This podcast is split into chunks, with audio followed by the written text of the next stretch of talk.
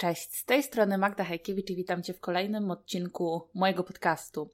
Nie ukrywam, że plan był dziś na inny odcinek, ale ja lubię odnosić się do spraw bieżących, zwłaszcza jeżeli wcześniej nie wpadłabym na to, że w ogóle można taki e, odcinek nagrać, ale gdzieś tam dzisiejszy dzień pokazał mi, że, że warto i że jest taka potrzeba. Ja myślałam już kiedyś, pewnie kiedyś jako młodsza dietetyczka, ponieważ działam od 10 lat już w internecie, pewnie poruszałam takie tematy, albo chciałam poruszyć związane z tym, jak sobie w ogóle poradzić, kiedy e, no, z różnych powodów nasze życie potoczy się tak, że przybierzemy na wadze, mimo że nie chcieliśmy i nie czujemy się z tym dobrze, ale jakoś tak e, wcześniej chyba czułam, że sama nie przechodząc e, czegoś takiego, nie do końca mm, będę się dobrze czuła, wypowiadając się na taki temat, i nie planowałam tego, ale życie miało wobec mnie inne plany. Zresztą opowiedziałam to bodajże w 91 odcinku mojego podcastu, dlaczego, e, dlaczego przybrałam. E, można, można sobie tego przesłuchać. I e, no też aktualnie, jeżeli ktoś jest na bieżąco, mówię na bieżąco, mówię to 19 stycznia 2023 roku, bo wyobrażam sobie, że ktoś to może za kilka lat słuchać, niemniej na bieżąco teraz e, pokazuję swoją drogę do powrotu. Najpierw pokazywałam swój e, powrót do odzyskania zasobów, to znaczy ja to podzieliłam na dwa etapy, ponieważ bardzo dużo o tym mówię, że zmiana wymaga energii, zmiana wymaga zasobów. E, jakby nie podejmiemy kolejnego projektu w swoim życiu, jeżeli na przykład pozostałe nie do końca są ułożone, albo jeżeli nie mamy zasobów, jakby nie twierdzę tym samym, że trzeba czekać na idealny moment, żeby zrobić wszystko na 100%, bo to jest taki duży skrót, e, skrót myślowy. Chodzi mi po prostu e, o to, żeby mieć świadomość, że rozpoczynać, rozpoczynanie drogi e, jakiejś takiej intensywniejszej w kierunku redukcji masy ciała, no, wymaga po prostu pewnych zasobów. I ja zawsze wychodzę z założenia, zresztą nawet w momencie, kiedy, kiedy byłam w tym, e, kiedy ta masa ciała mi wzrosła, zawsze wychodziłam z założenia, żeby zrobić coś, chociaż o trochę lepszego niż nic, więc e, choćby w tamtym czasie zawsze starałam się, e, nie wiem, wyjść gdzieś na spacer, spacer, podejść gdzieś na piechotę, gdzie jechałabym samochodem, ale też umówmy się, jakby były to dla mnie na tyle trudne sytuacje, no, które wówczas się działy, że to było takie podtrzymanie dla jakiejś takiej równowagi psychicznej, ale było to y, za małe zintensyfikowane działania, żeby jakiekolwiek efekty przyniosły, biorąc pod uwagę, że y, miesiąc y, z, z okresu po wypadku mm, brata mojego męża, ja w ogóle nic nie pamiętam. W sensie mam taką czarną dziurę, jakieś tam przebłyski, więc myślę, że to dobrze oddaje stan, w jakim wówczas się znaleźliśmy. Niemniej nie ma co ukrywać, ja też tego nigdy nie ukrywam, że trzeba się nastawić, że redukcja masy ciała jest to proces wymagający trochę większego zaangażowania. Nie dlatego, żeby go absolutnie komukolwiek odradzać albo zniechęcać. Bardziej chodzi o to, żeby wziąć realność tego, że żeby coś zmienić, trzeba coś zmienić. To znaczy, to nie będzie tak, że jeżeli my zauważamy, że hmm, chcielibyśmy zredukować masę ciała, to teraz nie robiąc nic, ale myśląc tylko o tym, żeby schudnąć, schudniemy. To tak nie działa. No, żeby coś zmienić, trzeba coś zmienić i e, ja to mówię, dlatego że hmm, wprowadzanie procesu zmiany, czy wprowadzanie zmian ma dużo plusów, ale ma też pewne minusy. To znaczy, choćby zabiera nam jakąś taką część którą, e, czasu, zasobów, którą do tej pory mogliśmy poświęcić na coś e, innego. I to jest po prostu rzecz, której trzeba być świadomym, którą trzeba wziąć pod uwagę i wziąć pod uwagę też to, że e, czasami, e, kiedy inne płaszczyzny życia się ułożą mniej korzystnie, to trzeba będzie na przykład skorzystać z planu minimum. Ale nie o tym chciałam. Chciałam o tym, co jeżeli z różnych powodów życiowych, nieżyciowych, zależnych, niezależnych ode mnie, od nas, przybierzemy na wadze tak przytyjemy, um, zorientujemy się w pewnym momencie, że no poszliśmy nie w tym kierunku, w którym byśmy, byśmy chcieli, niezależnie od powodu, no ale jednak w pewnym momencie chcielibyśmy wrócić, czy w ogóle jakkolwiek poradzić sobie z tą, z tą nową sytuacją, której myślę nikt z nas nie planował, a raczej mało osób planuje to, żeby na wadze przybrać. Więc jak sobie z tym poradzić i, i, i co dalej z tym zrobić? E, ja jestem świeżo po zjeździe z e, kursu takiego certyfikującego e, na praktyczkę dialogu motywującego i e, usłyszałam tam bardzo fajną rzecz. Zresztą niedługo będę miała też dostęp do literatury, bo to są dość nowe gdzieś tam wnioski, a mianowicie odnosząc się do procesu zmiany i do tego, że w proces zmiany wliczone jest to, że będziemy popełniać błędy albo wręcz będziemy mieć nawroty starych zachowań, jest to zupełnie normalne. Okazuje się, że im e, więcej doświadczeń takich nawrotowych, ale zakończonych wyciągnięciem wniosków, czyli takim proaktywnym podejściem, że jeżeli już mleko się rozlało, to my nad tym mlekiem jakoś szczególnie nie płaczemy, tylko po prostu zastanawiamy się, co sprawiło, że ta szklanka się przechyliła i co możemy z tym zrobić, żeby następnym razem temu zapobiec, to okazuje się, że takie osoby mają większą szansę na długoterminowe utrzymanie tych zmian. W ogóle taką dobrą praktyką, mm, jak choćby przekazuję wiedzę e, na swoich studiach z psychodietetyki i e, jak, e, z czego korzystam we współpracy czy w prowadzeniu kursów z kursantami podopiecznymi, to dobrą praktyką jest to, kiedy na przykład ustawi się, ok, to co będę gdzie dana osoba na przykład robić przez kolejny tydzień, jakieś cele sobie wyznaczamy. Dobrą praktyką jest zadanie pytania, co może pójść nie tak. Nie dlatego, żeby kogoś zniechęcić, ale po to, żeby z góry przewidzieć, e, co e, może ewentualnie wymknąć się spod kontroli, po to, żeby od razu wymyśleć już jakąś ścieżkę naprawczą, zaradczą, e, żeby w momencie, gdyby taka sytuacja się przytrafiła, to żeby takiej osobie było łatwiej zareagować, żeby przynajmniej już wiedziały, wiedziała, w którą stronę zareagować. Więc e, jest to takie budowanie sprawczości, żeby potem w momencie, kiedy coś do nas e, przychodzi, e, że no nie możemy zrealizować swojego planu pierwotnego, żebyśmy, nie wiem, nie, nie siedli bezczynnie, nie rozłożyli rąk i stwierdzili, a tak, to ja już nie będę robić, bo jak już mój plan nie wypalił, to ja już nic nie mogę. Tylko żebyśmy wzięli sprawczość w swoje ręce i żebyśmy stwierdzili, ok, dobra, no pierwotny plan nie jest do zrealizowania, ale mogę jeszcze zrobić to, to, to i to i każde z tych działań będzie miało jakieś inne inne, inne wyniki, inne konsekwencje. Niemniej e, Dużym problemem e, z przybieraniem na wadze jest to, że um, gdzieś taki pokutuje pogląd w naszym społeczeństwie, że jak my coś zrobimy w naszej ocenie złego, to trzeba za to odpokutować. Więc ja chciałabym przypomnieć, że życie to nie rozprawa sądowa i nie jest tak, że jeżeli przytyjemy, to zanim e, mm, odpokutujemy za winy, to musimy ponieść jakąś karę. Absolutnie nie. Jeżeli przybierzemy na wadze, to po pierwsze, jakby od nas zależy, jak my to wartościujemy, to znaczy, jak my to zinterpretujemy, bo fakt jest taki, że na naszym ciele, naszym ciele, tak, nasza tkanka tłuszczowa się powiększyła, hmm, masa naszego ciała wzrosła i to są fakty. Natomiast to, że my to wartościujemy jako, nie wiem, czy interpretujemy jako porażka, masakra, dramat, tragedia, to są nasze etykiety, które my przyklejamy do tej całej sytuacji. I im więcej tych etykiet, takich negatywnych, tym e, bardziej pozbawiamy siebie zasobów do zmiany. To znaczy, czym innym jest na przykład w danej sytuacji wkurzenie się na sytuację i stwierdzenie, że ja nie chcę e, mieć takiej zadyszki wchodząc na górę po schodach i chcę coś z tym zrobić, a czym innym jest skierowanie całej tej złości na siebie i skierowanie jej w poczucie winy, czyli uważanie, że skoro ja mam zadyszkę wchodząc po schodach, to znaczy, że ja jestem najgorsza. Bo to są dwie różne rzeczy.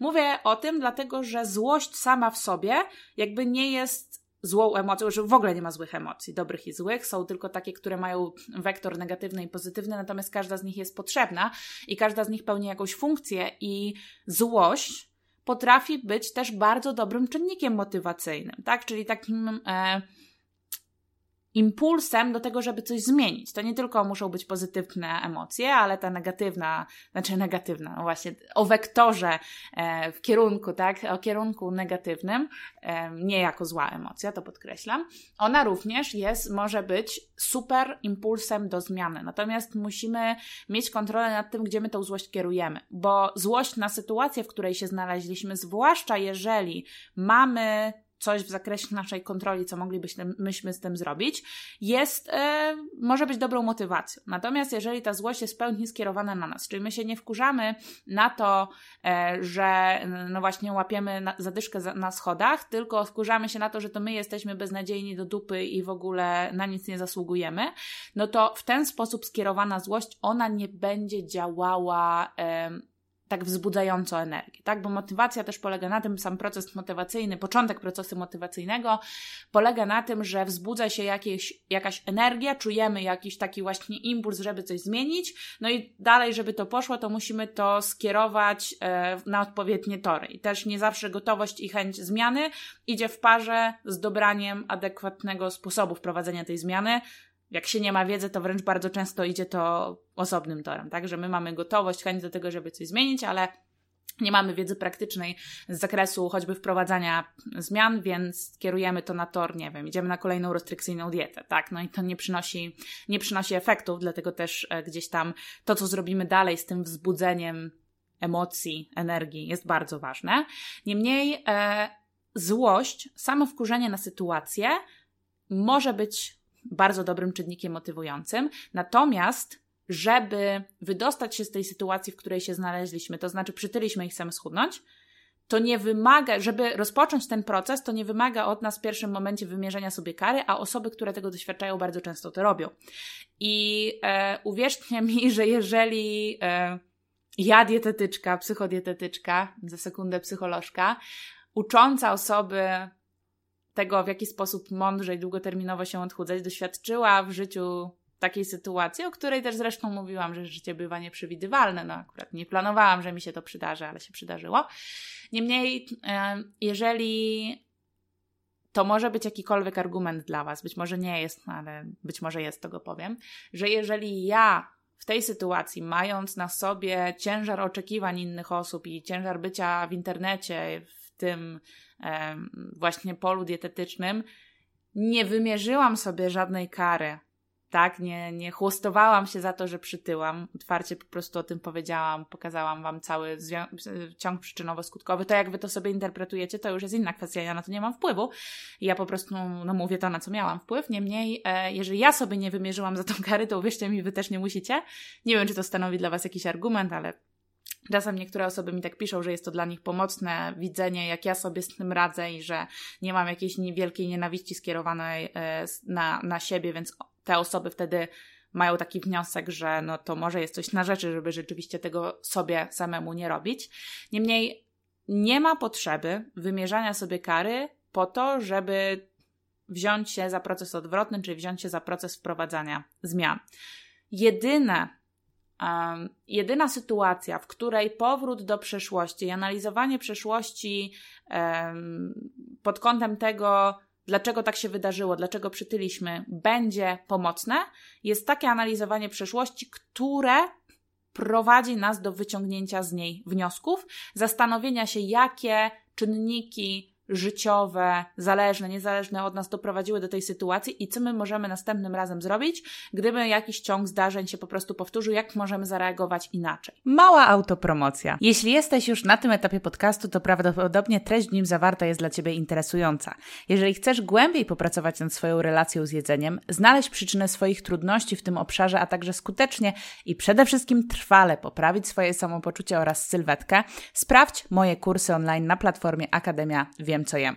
Kursy, które tworzę są praktyczne. Poznasz w nich nie tylko teorię, ale przede wszystkim nauczysz się jak wdrażać tą wiedzę w realia swojego życia. Link do mojej platformy kursowej znajdziesz w opisie tego odcinka. U mnie jednocześnie, jakby zanim jeszcze wrócę do mojej sytuacji, pamiętajmy, że każda sytuacja jest bardzo wielopłaszczyznowa, wielopiętrowa, że tak powiem. I e, ja na przykład z perspektywy czasu widzę to tak, że gdyby jedna z tych rzeczy, która mi się przytrafiła w 2021, e, wydarzyła się solo, prawdopodobnie miałaby mniejszy na mnie wpływ. Niemniej kilka rzeczy się tam po prostu nałożyło i znowu takie bywa życie. No jakby trudno. Więc e, pamiętajmy też o tym, że e, no co innego jest jak jeden czynnik działa pojedynczo, co innego jest jak e, kilka czynników się nakłada, a jeszcze też jakby porównując na przykład moją umiejętność pomieszczenia trudności, kilku trudności na raz.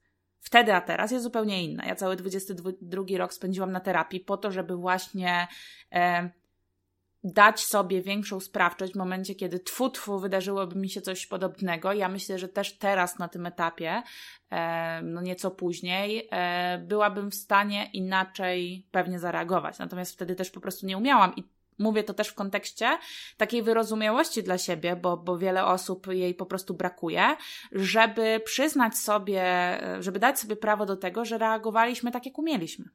Po prostu. I teraz z perspektywy czasu widzimy, że efekty tego no nie są takie, jakie byśmy chcieli, ale no stało się. Więc e, tak samo jak innym ludziom dajemy prawo do popełniania błędów, no nie bycia alfą i omegą w każdej swojej sytuacji życiowej, tak warto sobie dać prawo do tego, że no z różnych powodów widocznie tego potrzebowaliśmy. E, bardzo wiele fajnych wniosków na ostatniej edycji kursu skutecznego odchudzania wyciągnęliśmy a propos właśnie analizowania przyszłości. Bardzo dużo osób doszło do wniosku i ten wniosek też ze mną rezonuje, że jest duża szansa, że gdyby nie to, że na przykład w jakiejś trudnej sytuacji życiowej, nie wiem, jadły więcej słodyczy, jadły więcej fast foodów, to być może by nie przetrwały tego w jednym kawałku, albo być może no, miałyby dużo większy problem teraz, bo odebrałyby sobie, nie wiem, ostatnio jakąś radość z życia. I znowu, to jest bardzo wiele, jakby kwestia interpretacji. Niemniej też takie mechanizmy radzenia sobie, e, jedzenie, albo tak jak w moim przypadku, oprócz e, gdzieś tam e, jedzenia w dużej ilości na mieście, braku chęci gotowania w tym 2021 w jego okresie, u mnie przede wszystkim była to bardzo duża ilość snu i znaczący spadek aktywności fizycznej. To jakby były takie główne rzeczy. Ja się mało wtedy Ruszałam jakiś spacer, ok, ale po prostu dużo w ciągu dnia spałam, bo, bo sobie inaczej nie umiałam poradzić i też sobie myślę, że to w tamtym momencie było mi po prostu potrzebne. I kto wie, co by było, gdyby nie to, w jakim stanie byłaby na przykład moja psychika, tak? Bo przynajmniej gdzieś tam ten bufor w postaci e, snu czy mniejszej aktywności się pojawił, więc e, ja też e, pracując z osobami nad redukcją masy ciała, zawsze staramy się znaleźć powód, dla którego ży- e, jedzenie czy też wyższa masa ciała w życiu tej osoby musiała się pojawić.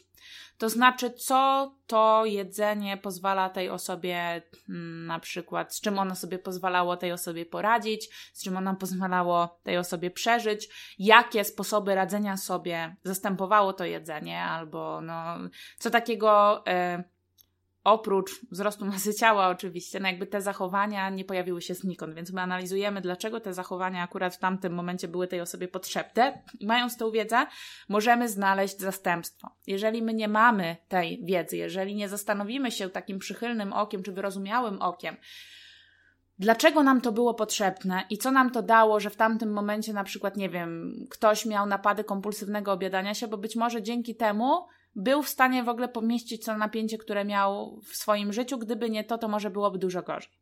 I tu nie chodzi o to, żeby, nie wiem, e, nie wiem jak to ująć w słowa, tak, ale gdzieś tam z tyłu głowy mi dźwięczył takie komentarze, no tak, to teraz wszystko to są wymówki. Nie, tu nie chodzi o wymówki, tu chodzi o zrozumienie sytuacji, o takie proaktywne podejście, żeby zrozumieć, rozłożyć na czynniki pierwsze tą sytuację, żeby móc wyciągnąć z niej wnioski.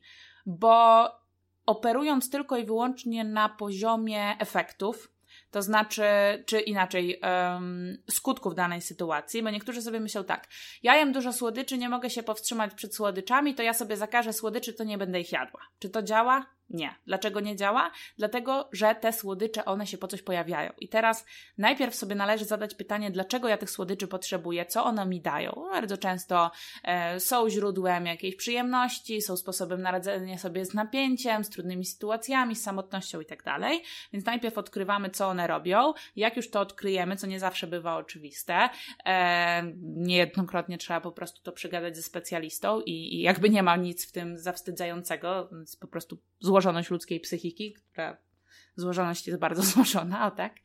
Niemniej e, wtedy dochodzimy, spróbujemy doszukać się, dlaczego to jedzenie akurat się w życiu pojawiło, wyciągamy z tego wniosek i szukamy teraz możliwości, tak? Czyli rozglądamy się po tej sytuacji, sprawdzamy, co jest w zakresie naszej kontroli, co nie jest w zakresie naszej kontroli i to, co jest w zakresie naszej kontroli, staramy się zmienić, poszukać innych czynności, sposobów, sposobów myślenia, które pomogą nam z tą sytuacją poradzić sobie inaczej niż poprzez jedzenie, a jeżeli na tą sytuację się złożyły czynniki, na które nie mieliśmy wpływu, to zastanawiamy się, jak możemy na przykład zmienić swoje podejście albo zminimalizować wpływ, zminimalizować szkody tej sytuacji, na którą nie mamy wpływu. Więc e, Trochę odpowiedziałam na pytanie na początku, jak sobie nie radzić z przytyciem. Nie radzić sobie w sposób wymierzający karę, bo to do niczego nie prowadzi. To e, sprawia, że obniżamy poziom swoich zasobów, obniżamy swoje poczucie sprawczości, a poczucie sprawczości jest nam niesamowicie potrzebne w procesie zmiany, więc my musimy je budować, a nie sobie je odbierać. E, poczucie sprawczości nadamy sobie z powrotem, czy y, będziemy budować w momencie, kiedy podejdziemy do tej sytuacji w oparciu o konstruktywne fakty, o przeanalizowanie związków przyczynowo-skutkowych i zastanowienie się, dlaczego do tej sytuacji doszło, nie po to, żeby się za nią ukarać, ale po to, żeby po prostu z tego wyciągnąć jakieś konstruktywne wnioski na temat tego, co zrobić dalej, żeby mm, no, zniwelować skutki, które ta sytuacja przyniosła. Więc co robić? Podejść do tego na spokojnie, wyrozumiale wybaczyć sobie, bo każdy z nas ma, ma prawo do gorszych chwil w życiu i to nie jest w żaden sposób nas etykietujące, i zastanowić się, jaki mm, zbieg zdarzeń doprowadził do tego, że ten nadmiar masy ciała się po, pojawił i co my możemy z tymi poszczególnymi przyczynami zrobić, żeby ten kierunek zmian w naszym ciele odwrócić. To jest proces dokładnie, który przerabiamy w ramach kursu skutecznego odchudzania czyli tego programu, e, którego e, niedawno zakończyłam już siódmą, siódmą edycję. Nie wiem nawet na szybko, ile osób wzięło we wszystkich edycjach udział, ale wydaje mi się, że jeśli nie tysiąc, to już prawie tysiąc, a może i ponad tysiąc, nie będę liczyć teraz na szybko. I te osoby bardzo mocno podkreślają to, że właśnie KSO pozwala podejść do tego procesu analitycznie, wybaczyć sobie, zauważyć związki przyczynowo-skutkowe, a następnie zacząć je zmieniać. Bo KSO to nie jest, kurs skutecznego odchudzania to nie jest taki moment, że my się ścigamy, kto w 6 tygodni, czy tam 8 tygodni, w zależności od tego, jak się kurs ułoży, kto schudnie najwięcej. Nie, my tutaj patrzymy właśnie na to, jakie były przyczyny tego, że masa ciała się pojawi. My zaczynamy wdrażać poszczególne, pojedyncze e, strategie, sposoby, testujemy, monitorujemy, po to, żeby po tym kursie wyjść z, takim, e, wyjść z taką wiedzą, że my wiemy, dlaczego w naszym życiu ta większa masa ciała się musiała pojawić i teraz co my krok po kroku musimy z tym zrobić, nad jakimi obszarami popracować. Bez pośpiechu, bo nie robimy tego na czas, robimy to na stałe, na tyle, na ile oczywiście się da. Tutaj nawiązuje jakby 2021 rok też nauczył mnie trochę pokory. Więc e, no, czasami bywa takie kombo życiowe, że po prostu no, Różnie bywa, niemniej no zasadniczo e, nie, nie, wychodzimy z założenia, że na pewno każdego z nas coś takiego czeka, więc e, żeby rzeczywiście ta zmiana była trwała, a nawet jeżeli noga się powinie, to żebyśmy wiedzieli, jak do tego wrócić. To też jest bardzo ważny element KSO, że uczymy się takich środków zaradczych na przyszłość, gdyby właśnie ta noga się powinęła.